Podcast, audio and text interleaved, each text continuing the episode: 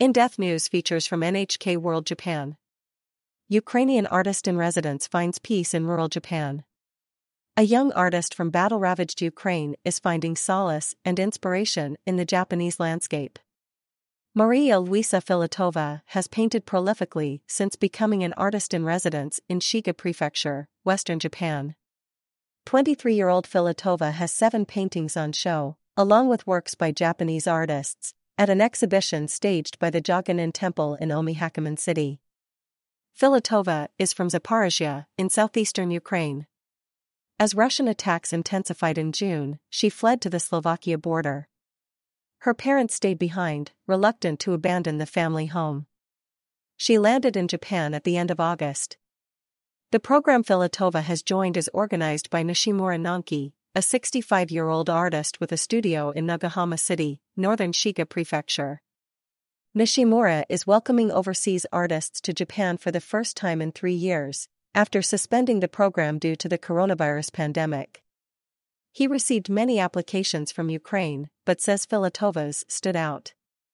She wrote that she wanted to paint landscapes from before the war, scenery that remains in her heart, but has been damaged or lost in the fighting, he says.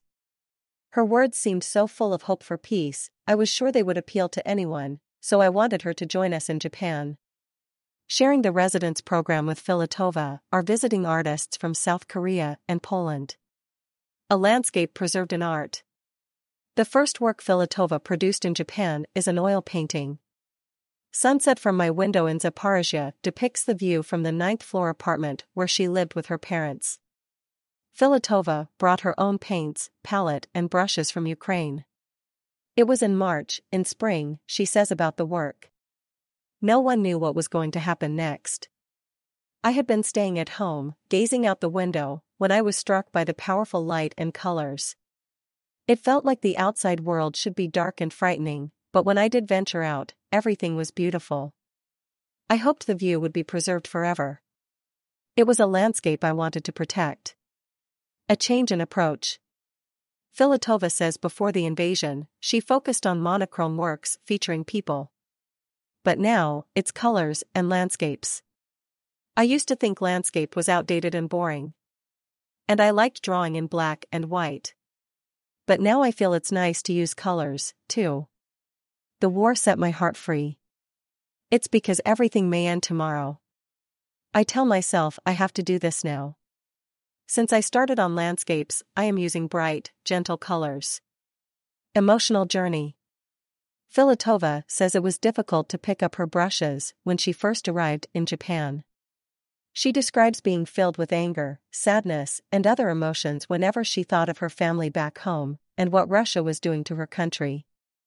But rural Shiga provided her with some peace of mind. With a sketchbook under her arm, listening to her favorite songs, she takes walks that fill her with inspiration.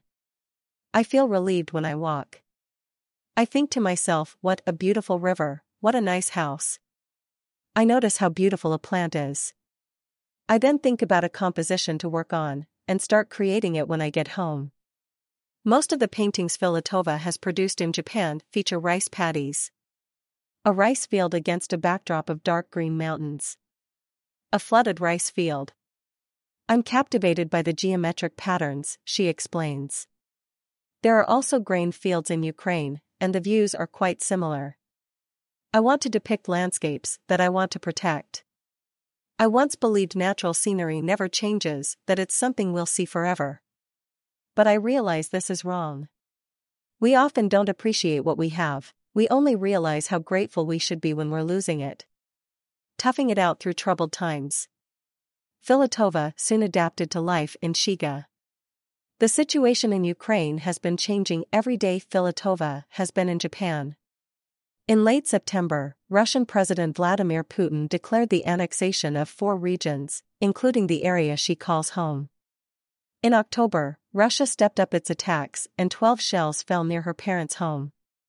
During a video call with her mother, Filatova heard how her parents had to evacuate to an air raid shelter. She says the longer she stays in Japan, the stronger her feelings grow for her homeland.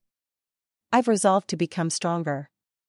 I think about people who are in a more severe situation than me. Sharing her story. Meeting Japanese children has allowed Filatova to share her experiences.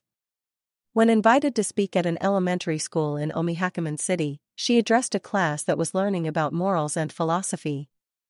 The children were focusing on the theme of a heart that won't buckle under difficulties. Filatova used slides as she talked about what is happening in Ukraine. She also shared her artworks and explained the message behind them. Ukraine is no longer what it used to be.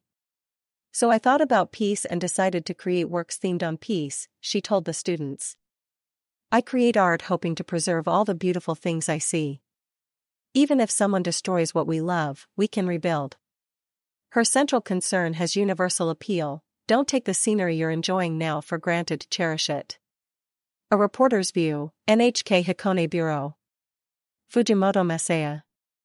I felt the weight of her words. I interviewed Luiza over a four week period while writing my backstory about her. Many artists refuse to let others watch them working or take photos.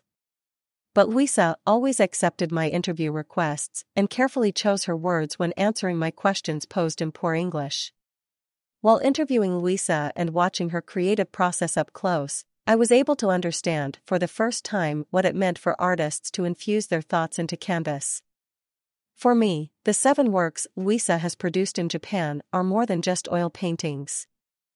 She has woven her fears, experiences, decisions, and hopes for peace into them.